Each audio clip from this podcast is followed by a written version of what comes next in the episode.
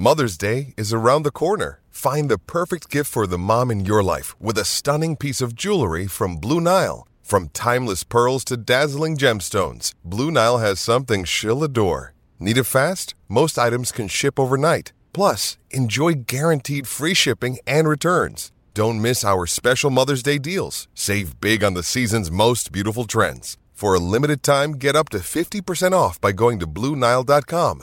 That's BlueNile.com. When you need mealtime inspiration, it's worth shopping Kroger, where you'll find over 30,000 mouthwatering choices that excite your inner foodie. And no matter what tasty choice you make, you'll enjoy our everyday low prices, plus extra ways to save, like digital coupons worth over $600 each week. You can also save up to $1 off per gallon at the pump with fuel points. More savings and more inspiring flavors make shopping Kroger worth it every time. Kroger, fresh for everyone. Fuel restrictions apply. Oh my goodness. Oh my goodness. What is up, everybody? And welcome into the DNVR Nuggets podcast presented by DraftKings Sportsbook, America's top rated sportsbook app. Look at that. Three days. Three days. It's what? really like 30 hours before we get on a plane, but three I know. I was, I was talking to Kale earlier. He goes, 48 hours from now, we will be on a 10 hour flight. Yeah, absolutely crazy. But we have a special show, not just because we're going to Belgrade to Serbia here in a couple days, but we have a very special guest joining Harrison and I. Um, I don't even know if you know this, Rafael, but you are something of an international man of mystery amongst the diehard Denver Nuggets fans. Uh, so very excited to have you on. International scout for the Denver Nuggets, Rafael Juc. Hey, thank you for having me. Appreciate it. Did you did you know this that you have a certain amount of mystique amongst Nuggets fans as the guy who's in Europe, you know, the guy with all the real intel on what's going on? Hey, it counts with the job, you know. You gotta lay low, uh, just stay low key, just be in the background. You know, I know my place in the pecking order. Pretty much my job is be all eyes and ears for for my boss. So uh, I don't really do much media. I want to say it's probably my first interview with uh, with Denver media. So in, in a sense, you guys are special. I know Harrison uh, did a piece on me in the past, but that was obviously uh, writing. So I, am I'm pretty excited to be on here. I, I also think, Rafal, correct me if I'm wrong, but you and Tommy are you guys like the longest tenured Nuggets front office people? You, you you've been here from the beginning, right? Yeah, I, have been actually going through uh, team pictures, you know, the other day, and I'm I'm I'm about to start my season number ten. And from wow. that original crew that Tim Connelly brought in, uh, it's only myself, Tommy, uh, Ben Tenzer, and Jim Clibanoff, if I'm not mistaken. So, uh, and some people may not even recognize me because back then I had that Justin Bieber haircut, and a lot of things have changed over the time, but it's still me. And uh, yeah, we keep on rolling, man. Nice. It is interesting though because you know organizations change, they evolve, players come in, coaches come in, people go, and so for you now to be in ten years, it's actually pretty special. I I, I don't know what percentage of people stay with one organization for a full decade, but it's very few. I would guess probably two or three percent of all people that come through. So there is a lot of knowledge that comes with you being at every single level here. Um, I want to talk to you though. I want to kind of. I have a lot of great questions for you because I think what you do is so interesting. And what what I one of the things I want to start with is what is your season schedule or your annual schedule look like? When is the busy part? And what are you up to right now? Like what where are we at in your annual cycle of scouting? What is the summer months like for you? You know, we always say, and it also goes with the hashtag, you know, scouting never stops. And uh, it's it's an ongoing process. Uh, I love my job, and you know, out of respect for people who work nine to five, I always say just a lifestyle. So even though if I have a day off, I, will be watching games, I'll be on the phone, I'll be collecting intel, writing reports, and that's exactly what I'm doing these days. You guys actually caught me on a on my uh, first year anniversary of my wedding, so it's already the first success. Congrats. I didn't get the divorce yet, you know. That's what some of the scouts told me. Just watch out because this job is eat you is gonna eat you alive, and uh, hopefully uh, I'm gonna be a great example for everybody who can combine both, you know, a great private life and also a successful stint as a as an international scout. It's not an easy job because a lot of people think, okay, you're an NBA scout, so you watch a lot of NBA games, and most of the games I scout, they're well below the NBA level. Sometimes you gotta go to Sweden, Norway, watch second division summer, you know, go to the small gym in the middle of winter. So it's not really a glamorous job, but I just love it. Uh, right now is almost end of the season, so my calendar year, like for most of the people, goes from January till December. For me, pretty much the season starts in uh, in September. That's the beginning of my new year. So I'm al- almost about to start a new scouting season. So now is a good time to recharge some batteries, uh, get some you know rest, and just uh, keep on rolling. Do you still like it? I mean, your job is exhausting. You're on a plane a lot. You're traveling a lot. Do you still like it the way you did 10 years ago? Has your love for it evolved? Like, how, what is your energy like for doing this, this traveling all the time? Oh, I love it even more. You know, this, this job is so unique. Every single trip is so different, even though you go to the same cities. I would say basketball is a great platform that takes me to all these beautiful places. I was able to make some friends for life uh, unbelievable memories, and especially the people I work with. You know, these are the people I would go on a war with, uh, and especially now with Calvin uh, bringing in some new people, and uh, he's gonna give some flavor to this organization on his own. Uh, it's almost like some you know fresh blood. So even though I've been working for this organization for 10 years, I've been working pretty much under Tim Connelly. Then was Arturas Karnisovas, who was managing me directly. Now it's gonna be Calvin. So over that stint, I had three different bosses. Each one of them was different each one of them taught me so much and uh, my, my energy level even though maybe i'm not showing it uh, is, is still pretty high i would say what is it what does it take to be a good scout in your opinion what are some of the characteristics i mean a love of basketball i imagine is a, is a must and i also imagine a lot of people get into it thinking they love basketball and then they realize hey this is you got to be 24 7 basketball so what, what are some things you think make for a good scout well, I, I actually studied uh, journalism college, and I think it gave me a great preparation because in, in this job you gotta do a lot of notes. Uh, you gotta prepare yourself for every trip. Uh, you gotta be organized. Uh, you just gotta be, you know, self-reflective. And pretty much what I'm trying to achieve is to be self-efficient in, in a way that I don't have to bother my boss too much. Uh, that he knows, even though I'm pretty much all year long on my own, because pretty much I operate as an independent department of the Nuggets organization. Technically, you're a part of a team, but you know, practically you're on your own. So we don't really work on a team schedule. You don't go to the office, uh, and it's almost like you know getting ready for the high school exam. You cannot do it over the night. You gotta do it uh, in terms of the process. You gotta get ready for the whole season. So I would say a good scout is a good communicator because uh, pretty much my job is to collect all the information and pass it along. You know, some guys like it in writing. Some guys like it when you leave an audio message. Some guys like to get an email. So it's not only about getting the right information, but also making and sending your, your point across. That's who do you set your own schedule in terms of who you're scouting and where you're going, or, or, to what degree is it you doing that and you being assigned, hey, go here and see this guy, go here and see that guy? Yeah, when I, when I started this job and uh, I was only 21, uh, if I'm not mistaken, I was the youngest NBA scout at that time and that record was uh, was was broken, taken from me a couple of years later, uh, which is all right uh, because you know being young in that business, especially at that time, wasn't really uh, a great achievement. A lot of people were looking down at you. Still in, in this business, you know, you pretty much we always say in scouting, your currency is information. The more you have, the richer you are, and obviously it comes with an age and experience. Uh, so so uh, I would say over those ten years I was able to really improve a lot. Yeah. How has it changed going from Tim Connelly to Calvin Booth? Because you mentioned you worked with Tim, Arturas, uh, Calvin now. I, I, know it's still pretty early on in Calvin's tenure, but how is he different from from Tim for say? Yeah, you know, first of all, I'm extremely uh, happy to be working for the Nuggets organization because it starts from the top to the bottom.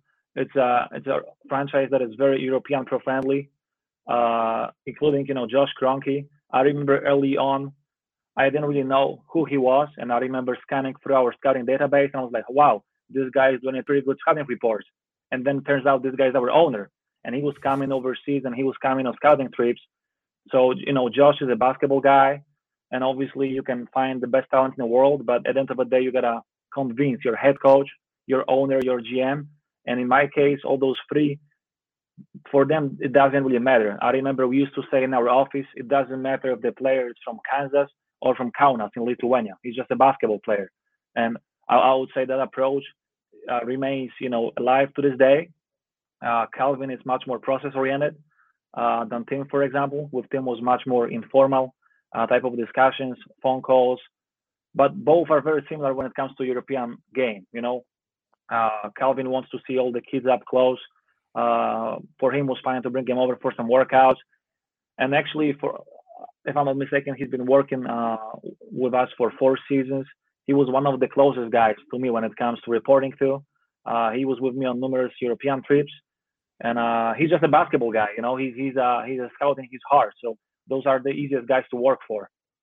Um, what did walk me through sort of what what what are the first steps when you're scouting a player? Is it you know you I'm just going to go see this guy in this gym and I'm going to sit in the stands and take notes? Are you reaching out to coaches first? Hey, what can you tell me about the guy? What's it like when you're making a first contact with a player or a first scout of a player? Yeah, so obviously network is crucial. Uh, summertime is a, is a time of intel gathering. I have pretty much contacts all over the world and I always try to rely on them, making a list of my targets for the upcoming season. Uh, I would say summertime is the busiest time of the year. I just did the math the other day, and between June, July, and first half of August, I was home only about ten days. Wow! Because we have and you're still married. You're still married. Still married. still going, baby. Yeah. Uh, so uh, I, I, was gone for so long just because summertime is probably the busiest time of the year for us. You know, every scout is different. I was uh, fortunate and able to pretty much, you know, uh, come up with my own process, how I want to go about things. Sometimes it's always intel gathering, making my own list, list of targets. I always divide guys into different tiers. Priority guys are the guys who are pretty much a first round talent. Secondary guys who are, you know, second round or up and coming type of prospects. And uh, usually I just sit back, relax first month of the season. I just want to take it easy, watch the tape, analyze stats. And European game is so much different because first of all you got to understand different levels of competition and i'm so fortunate that the guys i, re- I report to which nowadays is calvin but also coach Malone, if i present them a player who averages only four points a game in france they're not going to shrug their shoulders and say like hey this guy can play he probably stinks because they understand. First of all we're evaluating kids who are playing with grown men in pro leagues and so their their uh, roles are much different. And then for me the key is to be able to evaluate those kids over a certain period of time, as opposed to college, for example, that if we are talking about one and done guy, you got to go over sample size of maybe only eight months since he put his foot on, a, on the campus. For me, internationally, I start usually when those kids are 15 and I see how they develop and which trajectory they take, whether they go up, they go down, how their body changes, what's the uh, circle of influence, you know, inner filter of those kids, Who, who's the agent, who's the handler, so to speak what's the family situation like, how his body changes. So these are all very important things to be able to put them in perspective. And like we said, you know, the longer you work in this business, the better you get at it. Just because you can look back, reflect, and look for certain trends that just translate over over time.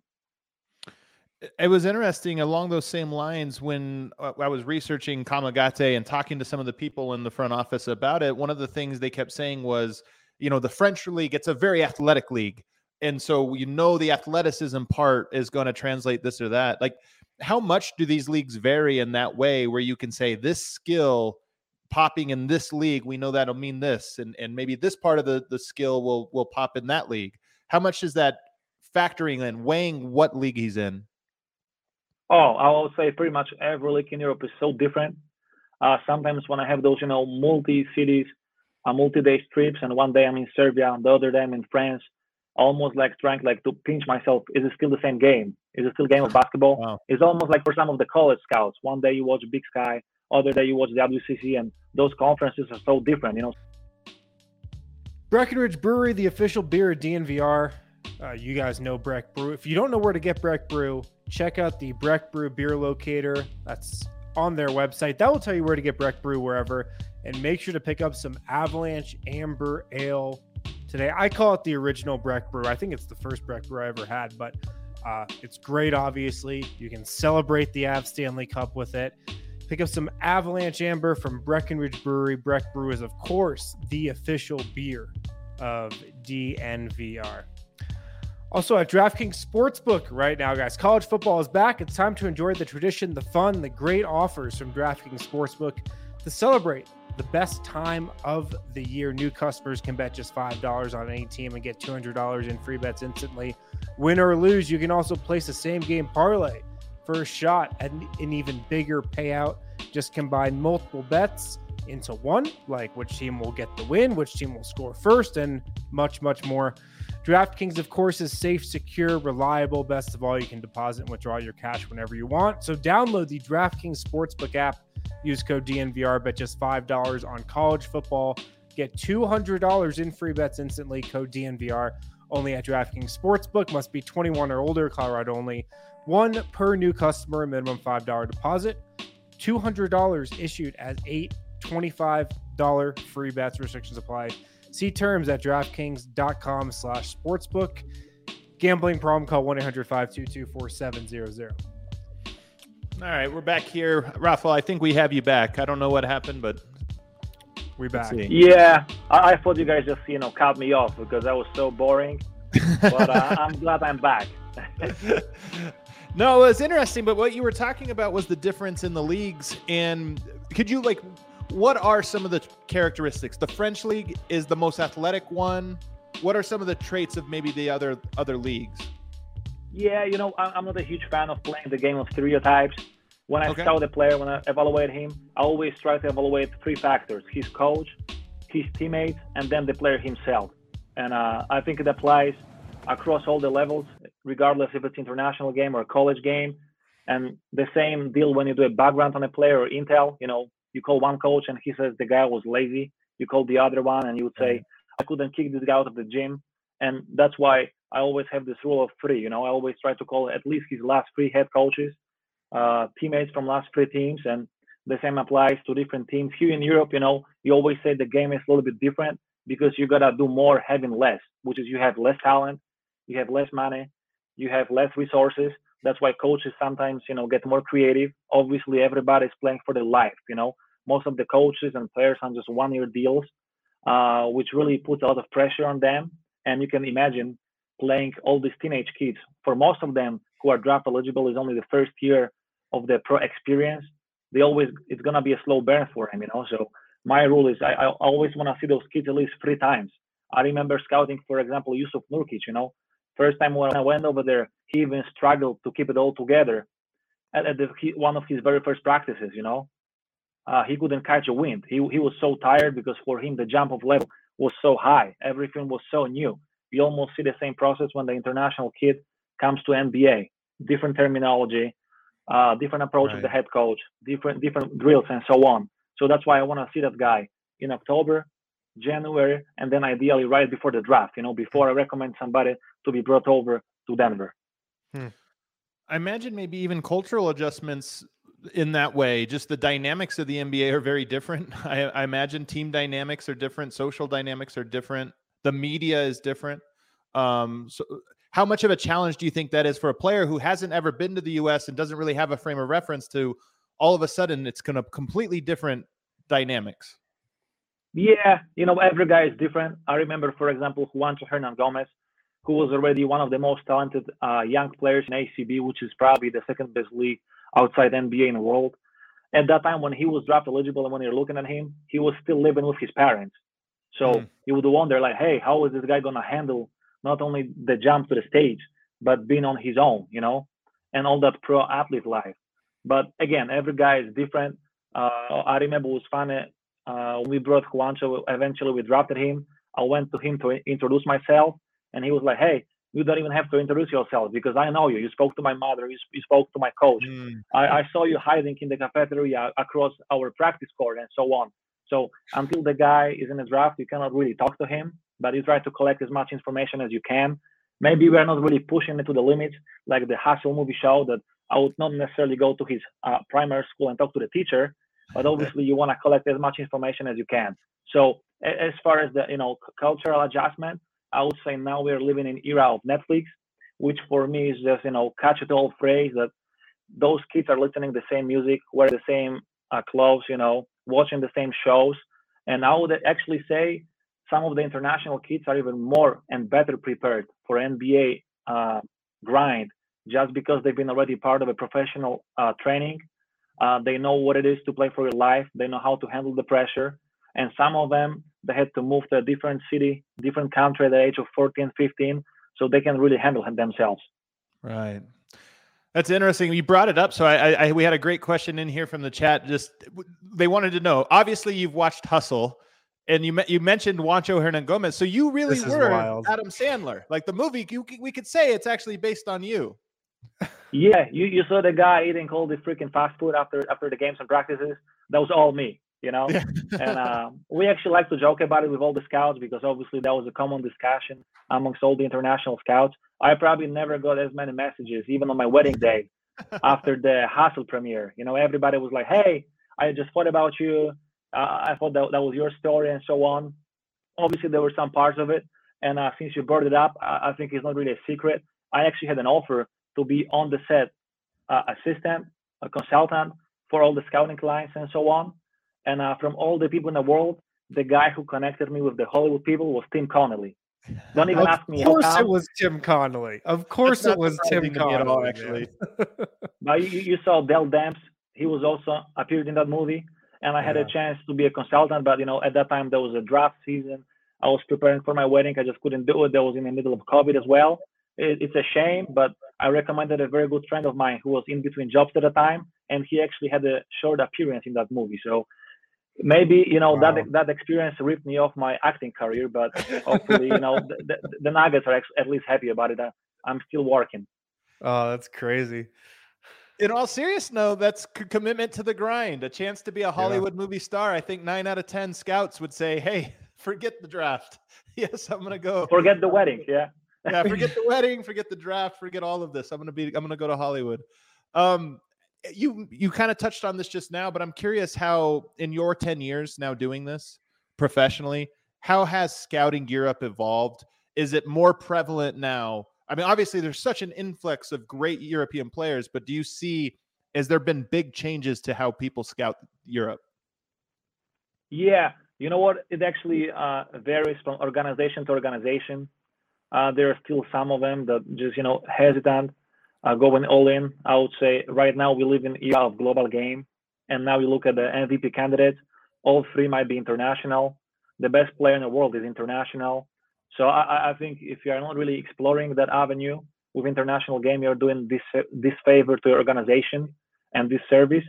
So uh, we just want to be all in. We want to be present everywhere we want to have our eyes and ears everywhere. And I remember 10 years ago when Arturas Karnisovas, because he was the man behind the idea, he was the man who actually not only interviewed me, but he also hired me and then he also groomed me.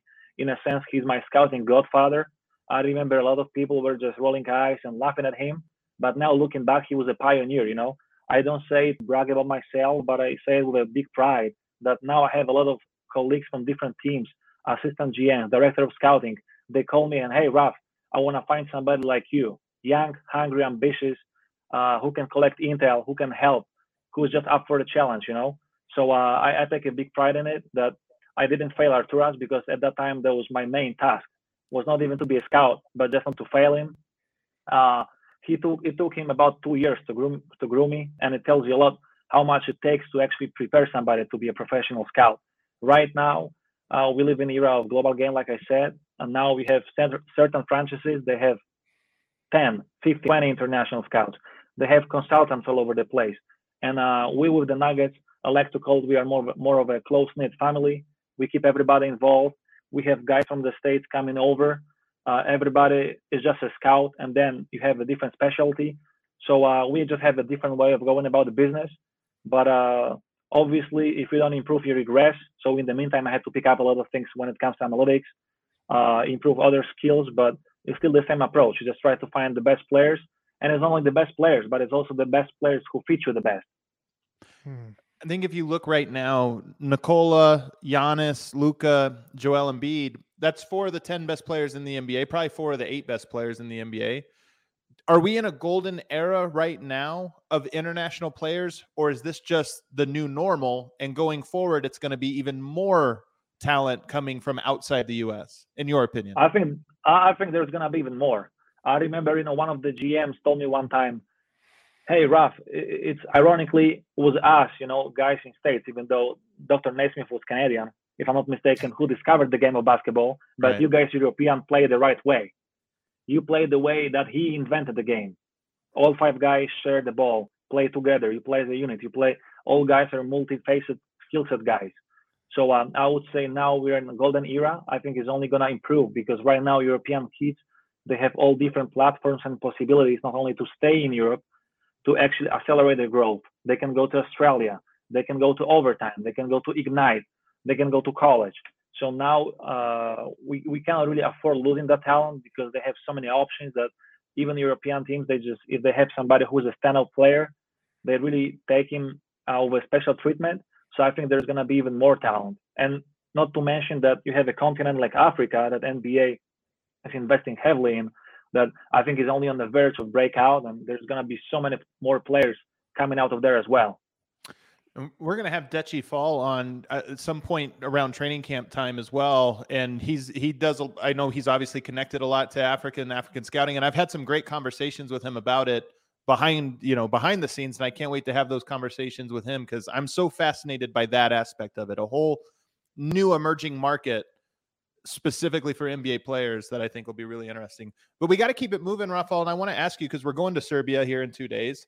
And one of the reasons we're going, we're filming a documentary, we're making things. One of the central questions I have is why are the Balkan states so good at basketball? Why do they produce so many basketball players? Do you have a perspective on that and what it is about the leagues, the training, the coaches, the history, the culture that make so many good basketball players from there? Yeah, you know, first of all, I gotta say I'm so jealous just because I love Serbia. Belgrade, my my favorite place in the world. Uh, I love. Why, why is it your favorite place in the world? Why? Oh man, it's a mixture of everything. But you know, it's food, the culture, people, live music. You know, uh, especially summertime. Uh, the whole life in the city of Belgrade just gravitates towards the river. All the bars, you know, boats, and all that stuff. It is so nice over there. And I remember one of my first introduction um, to, to, Belgrade, to Serbia, was Ogi Stojakovic, our assistant coach. He actually organized a nice trip for me, and he put me with his whole family. Nobody obviously was speaking any English. I was not speaking any Serbian. We became best friends, and uh, I felt horrible, you know, to live in his family like at 10 p.m. And I was so stuffed with food, they wouldn't let me stop eating. Uh, they would always like hand me uh, some more alcohol and stuff, and I, I just love those type of people. They're my people, you know. So. Yeah uh, and in fact, I just booked my trip to, to Belgrade, but it's gonna be in September to scout game over there, and just can't wait. You know, almost like counting down days. Uh, we've gotten a taste of Serbian hospitality, and I'm, I'm excited to experience it for real. But ever since we announced the trip, we've had so many people reach out. Oh, we'll take you on a tour. Oh, we'll put you guys up. Too, so many people. I've had to say no to so many right. people. Like, no, thank you. Like we have only so much time. Yeah. So I, I can't wait yeah, to experience they, it for real they take big pride, you know, and especially if you tell them you, you're a nugget guy. Uh, I, I never use it, but sometimes the guy would like pull me out at the line at the customs and hey, I know you're working for the Nuggets. Like, okay, special treatment. Let's go. they they just love their Nuggets, you know. They love Joker. They love the Nuggets. Uh, they love basketball in general. And you ask me, Adam, uh, what, what's the formula behind their success? I would say first they have great coaching, but I would say it even it's even more about the culture. They have this culture of togetherness uh, it, it's funny because now I, I tell a lot of people, you know, current athletes to understand them, you got to understand where they come from. And nowadays in Europe, I don't know if in States the same, but you say average basketball player is being raised by two women, by his his mother and the teacher in kindergarten or school. Most of them they don't have that you know male figure in it. And in Serbia, it's all by that. You know, they have that culture of togetherness. All the guys hanging out together, playing together. They're much more in your face. They're much, you know, just they hanging out together. They, they, it's for them, you know, to touch themselves, to hug, to show their emotions. And it also applies to competing on the basketball floor. You know, they they have this approach all out, and uh, they they can be tough, they can be you know intimidating, uh, but they always fair. It is a great approach uh, to to raise a basketball player, and uh, that that's why there's so many players coming out of there. And I, I guess there's also got to be something in the water just because some of these guys are coming out of nowhere and they're just good basketball players. Speaking of coming out of nowhere, when was the first time you heard the name Nikola Jokic? Yeah, you know what? I actually saw him uh, two years before I was hired by the Nuggets. So already at the time, he was in my notebook as a players of interest. Uh, I would lie if I ever, you know, uh, was able to envision the fact he's going to be MVP. I remember looking back and going to my notes. Probably first two or three trips I took to Mega to his club in Belgrade was for different players, mm-hmm. and he, he was uh, others of note. He was not even a priority, not even a secondary guy I was looking at. But like I said, you know, the, the big part of my process is to see those guys develop and improve over a period of time. Right. And you would see the guy almost like in a Rocky movie. You know, day one he was able to do 10 push-ups. Then I come back months later, he's doing 50. Next thing you know, the guy is going shirtless and, and showing his uh, his strength. You know, and that was exactly the process about Joker. And uh, one of my mentors early on told me when you look for NBA talent, you look for those flashes of excellence. First, it's gonna be a single, single action. Then it's gonna be a few possessions. Then it's gonna be quarter. You look for the dominance. Then it's gonna be half game.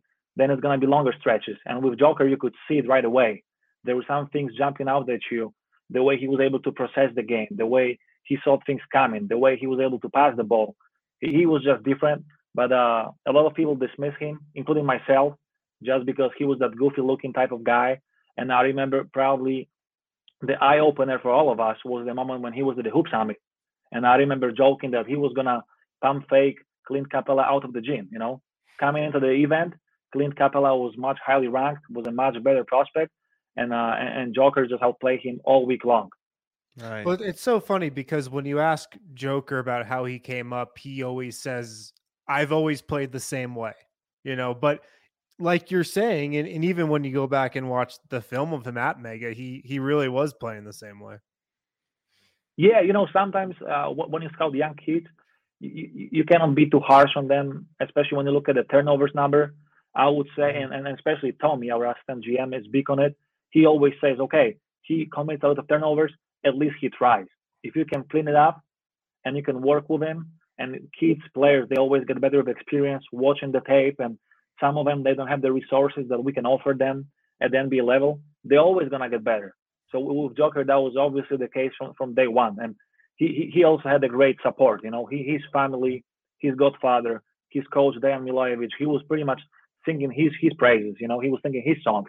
He's been telling me from my very first practice over there, hey, pay attention to this guy. I know, Raf, you came to scout somebody else, but hey, like you, you, Joker, he can be Boris Diaw. You know, maybe he's gonna be better. I don't know, but from day one, he already loved this player so much that you could see the confidence. Sometimes the coach can also make or break a player because the confidence he installs in the player. Also, when you look back at the player, and I do this quite often, you try to have like with a person a family tree. You have the coaching tree where the players come from, mm, and with, with Joker is also a huge part of, of his improvement and his career that he was lucky and fortunate enough to play for coaches who also wanted to bring his best. Right. That's really interesting. Just to clarify real quick, so you saw him when he was he was already at Mega is yeah. the first time you saw him. Yeah. And, and, was he playing a lot of minutes at, the, at that time or was he kind of like a, a low usage player? No, he, he was just a practice guy. He was only even involved in, in a 12 man roster. And uh, the very first time I saw him on the international scene, was when he represented Serbia at a World Cup uh, U19 that was in 2013. Uh, that was before I was hired by the Nuggets, like I said. But that was already he was playing against you know legit competition. I remember Aaron Gordon, for example, was playing in that tournament as well. Wow. And Joker was just a backup on his team, and obviously it's so much about the role and the confidence you have from your coach. If you're a backup, you're on a short leash, you're not gonna play the way he does. So he was not really himself, but like I said, you could already see some of the flashes. And uh, every time I would go back over there to Mega to watch him play, he was always better. Is did you do you feel like you learned a lot from going through that with Jokic, seeing him then, seeing him improve, then obviously watching him become the MVP, the two-time MVP? Do you feel like you've learned something from that experience that now you take forward with you? Yeah, of course. You know, you, you first you cannot really cross off the guys too early. We always say scouting is is a is a art of uh of pretty much neglecting of uh crossing guys off because you're never gonna be right, but you don't want to be too wrong either. So my job is pretty much to save my organization from a situation that we get ourselves to that, for example, the guy's locker room, locker room cancer, or the guy's gonna have health issues, or his buyout is gonna prevent him from coming over. So you, you always try to eliminate those players. And I, I think, and myself included, at that time, all of us we did that mistake early on that we just eliminated Joker, you know, too early. We were too harsh on him. There were certain things I would say first, even if the guy is not overly athletic, but he's got positional size, good touch, and nice length, he can overcome the lack of, you know, pop. We say a lot of NBA prospects, they just jump out of that at you because they are right. run jump athletes. But I think especially Joker, he really changed that perception. Hmm. Wow. Um, what are your expectations for him next year? I, yeah. I know he's he, coming off back-to-back MVPs, two historic seasons. What do you think he has in store next season, though? You know, obviously, internally as an organization, we all want to push him. We want to provide him uh, with, with, an impulse for him to grow. I think he's the guy that he gets better, the competition gets better. Uh, so obviously, the goal for us would be to go for it and, and play as long as we can. Hopefully, it means in the finals and to win the whole thing. I think uh, he's already proven people he can do so many things uh, that I, I, I don't really know what, what what else he can really improve. You know, just become a, a better leader.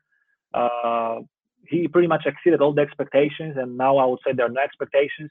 So let's expect unexpected. I don't know if it means that he's gonna start shooting from the half, half court line, or I don't know if he's gonna have a triple double for the season. Uh, but the most important thing is he doesn't care for that stuff. You know, all he wants to do is just to win basketball games. How many Nuggets games do you get to watch here? Do you watch all 82 games? Yeah, I watch all of them. You know, my, my process is I wake up, I do my breakfast, and then I watch the game. Uh, I don't really stay up late anymore just because I travel so much. You know, most of my flights already jump on a plane, and because of Denver is uh, I'm eight hours ahead. Um, usually the game is still like going into the second half. I'm already traveling somewhere, so sometimes you don't even know what the score is. You know, I'm I'm, I'm sweating, and I hope we're gonna win the game, and you just land. You don't even know. So uh, I'm watching pretty much all the game, and that way I can actually stay up, to date about the entire league. You know, I have so much responsibilities over here with the international game that I don't have time to watch other teams that much. But in order to be a good NBA scout, talent evaluator, first you gotta know what the finish line is. So you have to know all the NBA players, different players' archetypes, what translates, uh, what, what is the pecking order with different teams, what's the rotation, why the guy didn't make it. So that way I can stay on the top of it. Uh, last questions I have for you now are on Ishmael Kamagate, who I'm really intrigued by. He was he was a lot of fun to watch at Summer League.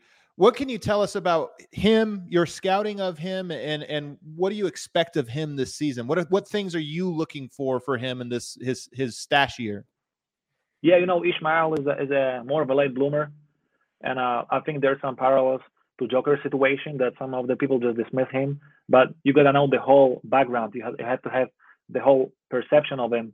The guy five years ago, he was just a goalkeeper. He was not even playing basketball. And uh, you know, when you look at his career, he's been pretty much playing basketball at the, at the pro level for about three or four years. So he's been still new to the game of basketball. And I, I think the one thing that really sold entire front office and coaching staff on him was when we brought him over to Denver for the workout, and he showed much more than he was able to show in real games. You know, mm-hmm. switch defense, guarding all over the floor, but most importantly, shooting jump shots, playing away from the basket. I think he's that type of you know athletic freak that ideally he could play behind Joker, next to Joker. He could actually make Nikola's life a little bit easier because he could take on some of those defensive assignments. So the goal for him is to stay for at least one more season in Paris, you know, to gain more confidence. And now he's also gonna play EuroCup, which is the second tier international competition. Uh, so he's gonna see some of the great matchups night in, night out just to get stronger, more physical, more consistent, and then hopefully be ready to make that next jump and, and, and arrive in NBA and represent the Nuggets. Well, that got me excited. so, so it sounds like confidence and, and, really stepping outside and expanding a little bit more is what you would say you're looking for. Like what, maybe the things that you're going to be taking note of this season. Yeah, you know, I want to see him, especially in uh, short goal situations, if he can be a good decision maker, because right now, I, I, think, and you see it with Timberwolves, you know, some of the teams are going to a more of a two traditional big man lineups, mm. and um, I wouldn't really cross out the possibility that uh, Kamagate could play with Joker. And even if you don't space the floor as a shooter, you can space the floor as a passer, as a rim runner, playing out of the dunker. So I, I would like to see him more do stuff offensively with the ball, uh, pick, pick and pop game a little bit, you know, put on the floor a little bit.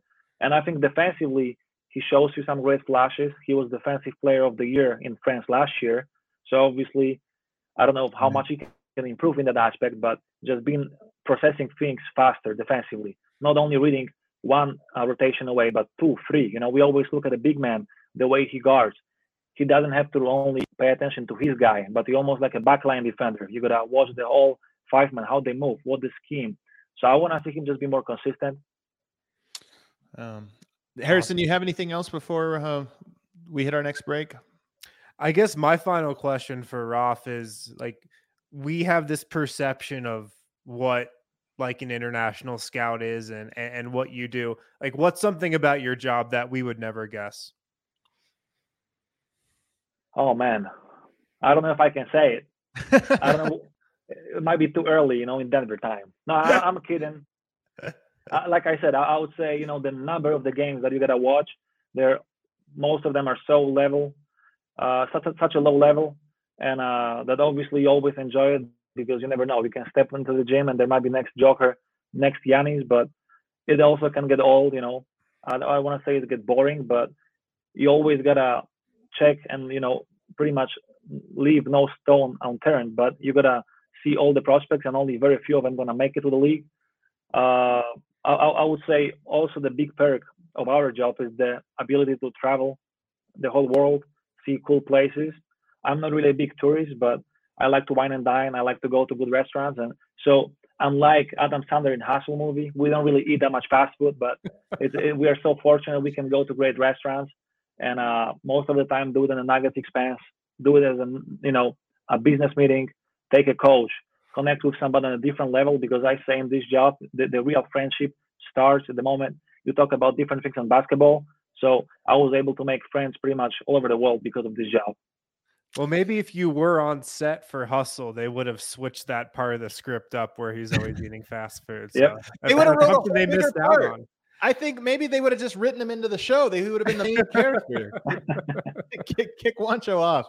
Uh, Rafa, this was a great interview. I really appreciate you taking the time. This was fantastic. It sounds like you have some great food wrecks around Belgrade, so you might have to share. If you have a secret tip for us of a place we have to go, um, you have to let us know. Man, in Serbia, the food is pretty much good everywhere. So even like your, you know, typical around the corner store cannot go wrong. I like uh, I like this restaurant, you know, Biala Reka, and I think the one place you guys gotta go check out is not restaurant, but it's club, and you gotta go. And also, people in Serbia they really like going out, they enjoy spending time oh, together, they like the music. So you know, Stefan Braun, the, the club, is, is, you know, is, is a classic. You, you gotta go there. You know, it's, it's, if I'm not mistaken, it's on a sixth or seventh floor, and some of the NBA guys they thought you gotta take the elevator up and leave because they, they had such a good time over there. They didn't know how to leave that place, or maybe they didn't want to. This is how one of us is not going to make it back. It's so true. Exactly it's so true, man. Uh, Rafael, thank you so much for taking the time. We really appreciate it. Good luck out there over the summer. No, thank you so much, guys, and I uh, hope you're going to have a good time in Serbia. If you're going to need any help, call me. I'm just two hours away flight. I'll, I'll try to make that emergency appearance over there. Good to so know. Stay well. Thank you, man. Thank you. Hopefully, it doesn't come to that. Thanks so much, man. Have a great one. Harrison, take us away to break. On the other side, we do have some news and notes. The Nuggets made a bunch of hires in their scouting department uh, here over the last day. So we're going to, oh, there we go. So we're, I have some updates on that that I think are actually really interesting about some of the guys they brought in. We'll talk about that in segment three. Evoca is the new GOAT in Colorado sports that is the greatest of all TV. Evoca TV delivers amped up sports coverage for the Colorado fan featuring Altitude Sports, AT&T Sportsnet, and the NFL Network. Plus, they've got tons of other channels as well, 60 entertainment channels in total, all in crystal clear HD while using less bandwidth. So, Evoca TV, it's it's the present, it's the future. You got to get set up with it now. Turn your home into the ultimate game viewing zone. You can even stream your teams from your phone or laptop or tablet with Evoca TV. It's only $25 a month plus a $5 receiver fee. But right now, Colorado sports fans can get $10 off per month for your first three months with the code Colorado10. So go to evoca.tv slash Colorado10 to little, get that little, promo. Little, I want to, I'm going to interject, um, Harrison. Oops. Uh, we're Evoca and DNVR becoming increasingly partnered oh. uh, here, and we have some big announcements. So if you are on the fence right now about is it, you want to try out Evoca this or that, maybe some exclusive DNVR content. I'm just teasing this. There may oh. be some exclusive DNVR content on Evoca uh, wow. before long that I think will be pretty cool. Wow. Yes. So go to evoca.tv slash Colorado 10. Get Evoca TV uh, for $10 off a month for those first three months. No contracts, no catches, no hidden fees. That's what Evoca TV is all about. Uh, also, our friends at FOCO, got to shout them out. They've got you covered with the best Colorado merchandise. Uh, head on over to foco.com or click the link below in the YouTube description. All non pre sale items at foco.com. You can get 10% off with the code DNVR. That's good for all non pre sale items. Use the promo code DNVR for 10% off at foco.com. They've got you covered with the best Colorado merchandise. Uh, Nuggets, Avalanche, Rockies, Buffs, Rapids, they've got it all. Foco.com. All righty, back here, final segment, DNVR Nuggets. I, I would call this a must listen episode. Um, already, just a must listen episode. Wouldn't you say, Wind?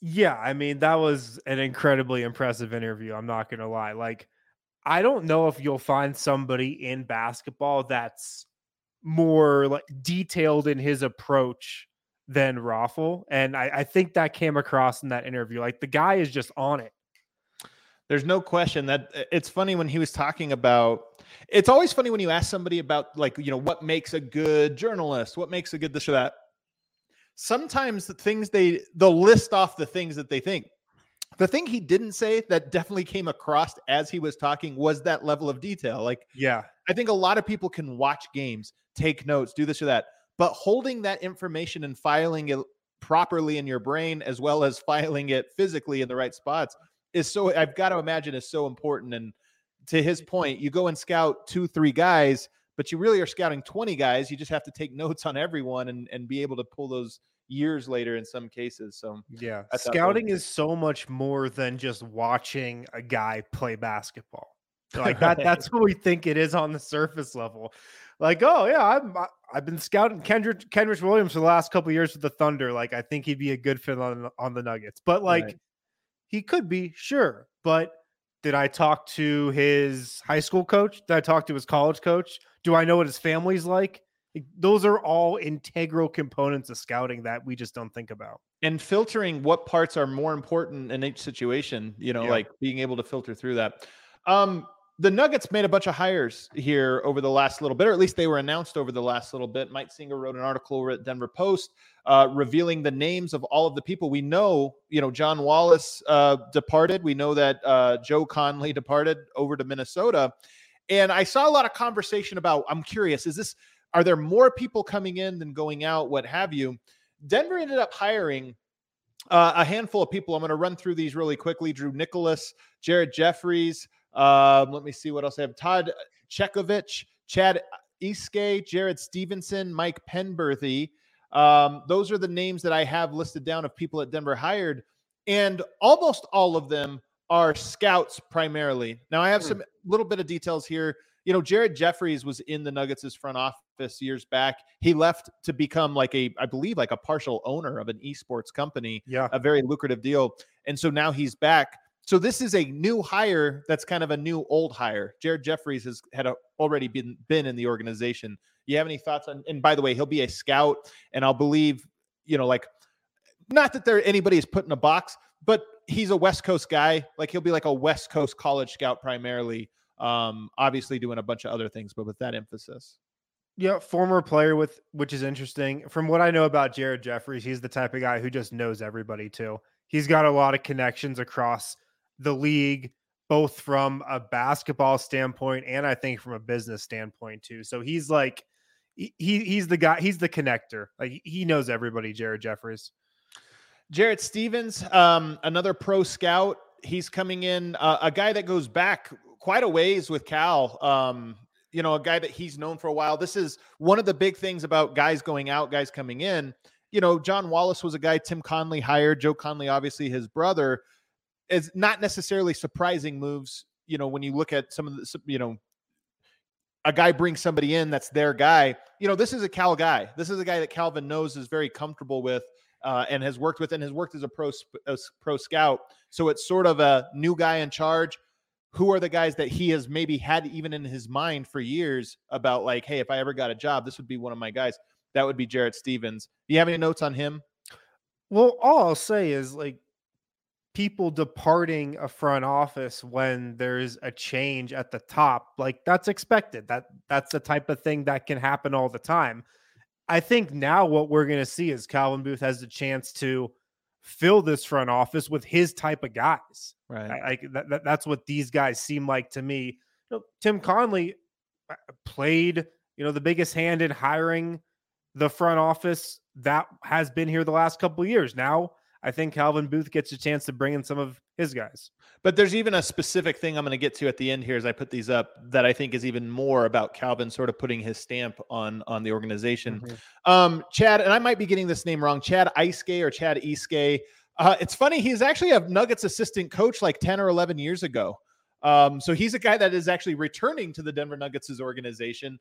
And he, I believe, will have like he's another scout will be primarily an East Coast scout. But again, these lines blur. They're not just like, hey, you're only there, but kind of an emphasis on the East Coast of college scouting. Here's where it gets kind of interesting. You get um, Todd Chekovich, who would be another scout, another guy that is connected and just knows a lot of people. I think he's a Villanova guy, like a, a mm. former Villanova player. Um, he will also be a cap strategist. He's also like a cap guru. So he'll be a, he'll be a scout, but also have the secondary job of uh, of sort of advising on on cap strategy. And then the one that's most interesting, at least in my opinion, Mike Penberthy, who's coming over from the Lakers, and he is a shooting coach. Now, here's what's interesting about him. When I talked to Cal after the draft, you know, a while back, one of the things he talked about was, hey, we really want to have an emphasis on shooting development. Like this is a thing that we feel is going to be very important mm-hmm. and we'll be regimented about that. And he said, and we have a plan in place, something to the, to the extent of, you know, we have some plans in place for that. So I think this is one of those hires that has, you know, probably been on his mind, if not already sort of agreed upon or, or, you know, some, it, it's some capacity of we need to bring somebody in that is focused on the shooting aspect of player development specifically. And there's been different guys, Mark Price or whatever. I was going to say, yeah, the, the Mark Price experiment. I don't, experiment. I don't think that went too well. He was only here for a season. well, the thing about Mark Price is Mark Price is a great shooter, but I don't, yeah. I, I don't remember if he would have been a coach to that point or if he had been like a shooting specialist. And you know, Denver, the Nuggets are making an investment here, not just in somebody who is going to be a scout slash shooting coach, but they also are making an investment. I don't think this has been reported anywhere. They're also making an investment in some shooting technologies that that should help aid in their way they track, develop, and tweak different players who are working to develop their shooting. And I'm thinking in particular of guys like Jack White, who, you know, shooting is going to be a big make or break skill for him. I want to talk about mm-hmm. him in a second. Um, because I have an update actually on his record that that we've that has been much talked about over the last few days. Um, but also Peyton Watson is the big one to me. Like Peyton Watson becoming a three point oh, yeah. shooter might completely not just make or break him, but might make or break the way we look at this specific draft. And Denver not just hiring a guy that's like, hey, can we make him a three point shooter, but putting things in place, both, you know, this technology, bringing in a shooting coach, but also just making it a structure of saying, hey, no, we have a way we're going to do. We're not just going to throw it out there and say, hey, everybody, emphasis on shooting. No, there's an actual plan in place of, hey, we want this to be an area of focus and we have a process in place for how we believe to best accomplish that. Yeah, I love that. And especially like you were saying, how it pertains to this draft class. Like that's exactly what Peyton Watson needs. When you think about Christian Braun, I think Christian Braun is going to be a good shooter. He might be able to be a great shooter if he has, you know, the, the tools right. around him, the resources around him that he needs to succeed. I imagine whatever technologies you have that are that are measuring the mechanics of your shot or whatever, they're going to say, "Hey, uh, Christian Braun, we need like a 20% increase on your arc. he shoots those balls like 10.3 feet in the air, man. Those are darts. Yeah. Um, so things like that. So I'm kind of, you know, you never know how this stuff works. Every team has a different approach to how they go about shooting. But what I think is interesting about all these hires, so first of all, it is a net positive in terms of numbers of scouts. Like Denver lost a couple, right. but they gained even more. So this is a net positive. But more to the point, one of the things we keep hearing, even we heard it from Rafael today, you know, and this is not a quality thing, not like one method is better or worse. But one of the difference I think going from Tim to going to Calvin is that Calvin is very much about structure and about, you know, putting things like rather than just, hey, we all do everything and we'll all get together. There's a little bit more structure of, hey, you're in charge of this aspect of the job, this aspect of the job, and what have you. Mm-hmm. And I think you see that with how many scouts they they're bringing in, how they're giving them sort of specific areas of expertise you know, to kind of bring to the table. But then also with the shooting stuff, a lot more of a hey, it's not just a topic of discussion. There's a plan in place. This is how we develop shooting, and we're going to try it out. Whether, again, it's not a quality thing to say this is better or worse, but it is a philosophical thing that I think we're starting to see that's like, that's interesting. Let's see how it plays out. I guess we're gonna find out. Can Michael Porter Jr. actually become a better shooter?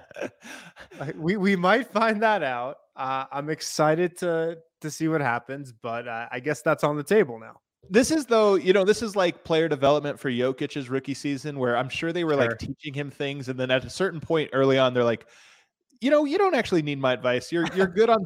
we don't need to go passing drills. I think you're good on passes. Let's just. Uh, uh, here, here, here's the read you should make from uh, the elbow. Uh, you probably yeah. know what to. He's what like, actually, what you're not seeing, and he's like, wow, crazy. And I think it's the same for Michael Porter. I imagine that there's a lot of, yeah, Mike knows what he's doing with shooting. Let's, uh, yeah, he's good I, there.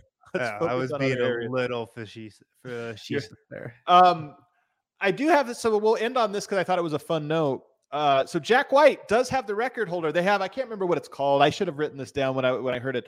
It's like the Nuggets 100 or something, where you take 100 shots, and all of the shots are off of movement. So they're not just like we've seen them do shooting drills, right? You catch five in the corner, then five. No, this is a drill where you actually have movement built into the drill, so you're always catching it on the move and then going up apparently Jack White, and this is a drill they've done for a long time. They continue, everybody in the organization knows this drill because they all do it frequently. Okay. Jack White currently is the record holder. 83 out of 100 he made. And I asked, wow. first of all, it's I tell people this all the time. Jack White, not a shooter. like no, this, he, he's never been a shooter. never been a shooter. But this is what I tell people about NBA players. I've watched Mason Plumlee drain free throws. Like I we watched Wancho Juancho Hernangomez go like nine of 10 over and oh, over yeah. and over again on threes. Like these guys are ridiculous level three, like athletes and shooters and everything else. The difference between, so when guys go to the rec center and they shoot in the corner and they make 10 in a row and they're like, I could have been in the league if I was a little taller. Like, I think people underestimate how many NBA players make 50 out of 100 threes in an empty right. gym. And actually, it's usually a lot more than that 83 for Jack White. And I asked, like, is that number pretty good? But this is like, oh no, that'll be broken. Like that's just the early record. He's he's holding the early record, but when Jamal gets back, I'm sure he'll break it. Wait, but I, I thought you said this is the drill that they've done forever. I think this is a this season record. Okay, this this season. is like yeah, like it resets. We got a new this season record, gotcha. and it's 83. Um, and by the way, they have a couple of these. I don't think there's only one shooting drill. There's like free throw competition. There's a lot of different ones, but yeah, every team has them. Like drill. you always hear when a draft guy goes to Boston and they're like, "Oh, he he made 95 out of 100 threes." like every, every team has them. You know, it's so ridiculous, man. But these guys are awfully good. So 83, the current record from Jack White, but I imagine Bones. Michael Porter, Jamal Murray are going to be gunning for that record. Michael Porter, 100 out of 100. hey man, him or him or Jamal. We'll be interested to see uh to see what happens. That does it for a great edition of today of the DNVR Nuggets podcast. Guess what, Harrison? We have one show left to do before we take get on a plane and hop off. And by the way, programming note: tomorrow's show. You didn't even know this, Harrison. You didn't even know this, Kale. Tomorrow's show, 3 p.m. The Nuggets, I don't know if you know this. The schedule comes out at one o'clock. We're going to want to talk I've, about I've that. I've been hearing that the schedule is coming out for the well, last couple days. I think 90% of the schedule has come out one tweet at a time, but it'll come out all together at one o'clock tomorrow. And then also tomorrow, Jokic is playing. Will it be on TV? Will it be on an illegal stream? We don't know. But in the event that we are able to watch it, we of course will want to talk about it tomorrow on tomorrow's show. So tomorrow's show, three o'clock p.m. Uh, and it'll be our last show before we hop on a plane and head over to meet the beautiful people of Serbia. Hit that like button on the way out. Share this if you're on social media, you guys. Give us a retweet. This I thought was a great show. So give us a quote tweet, a retweet, or what have you, and let the masses know this was a can't miss one if you're a diehard Denver Nuggets fan. We'll see everybody tomorrow.